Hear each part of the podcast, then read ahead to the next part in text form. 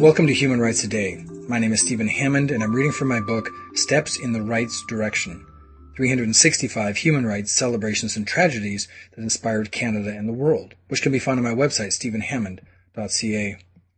On October 14, 1964, Dr. Martin Luther King was awarded the Nobel Peace Prize. A dedicated activist who worked to end discrimination against African Americans, Reverend Dr. Martin Luther King became the symbolic leader of the American Civil Rights Movement.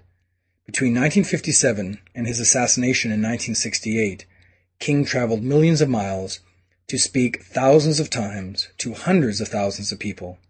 His quest was for the equality among all men and women.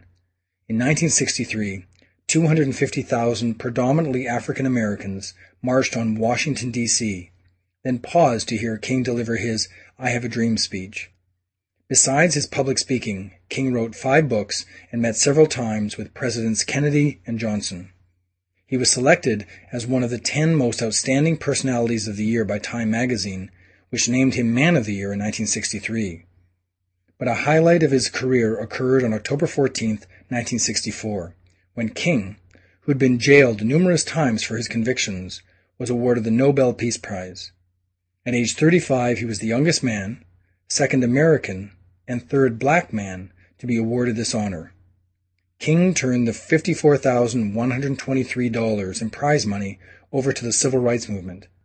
Only four years later, on April 4, 1968, King was assassinated while standing on the balcony of the Lorraine Motel in Memphis, Tennessee. That was October 14, 1964. If you'd like to hear a human rights story each day, be sure to click on the subscribe button and I'll tell you another story tomorrow. If you'd like a link on your website of these podcasts, send an email to stephen at stephenhammond.ca and we'll make sure you get the proper instructions. For more information on human rights, go to my website, stephenhammond.ca.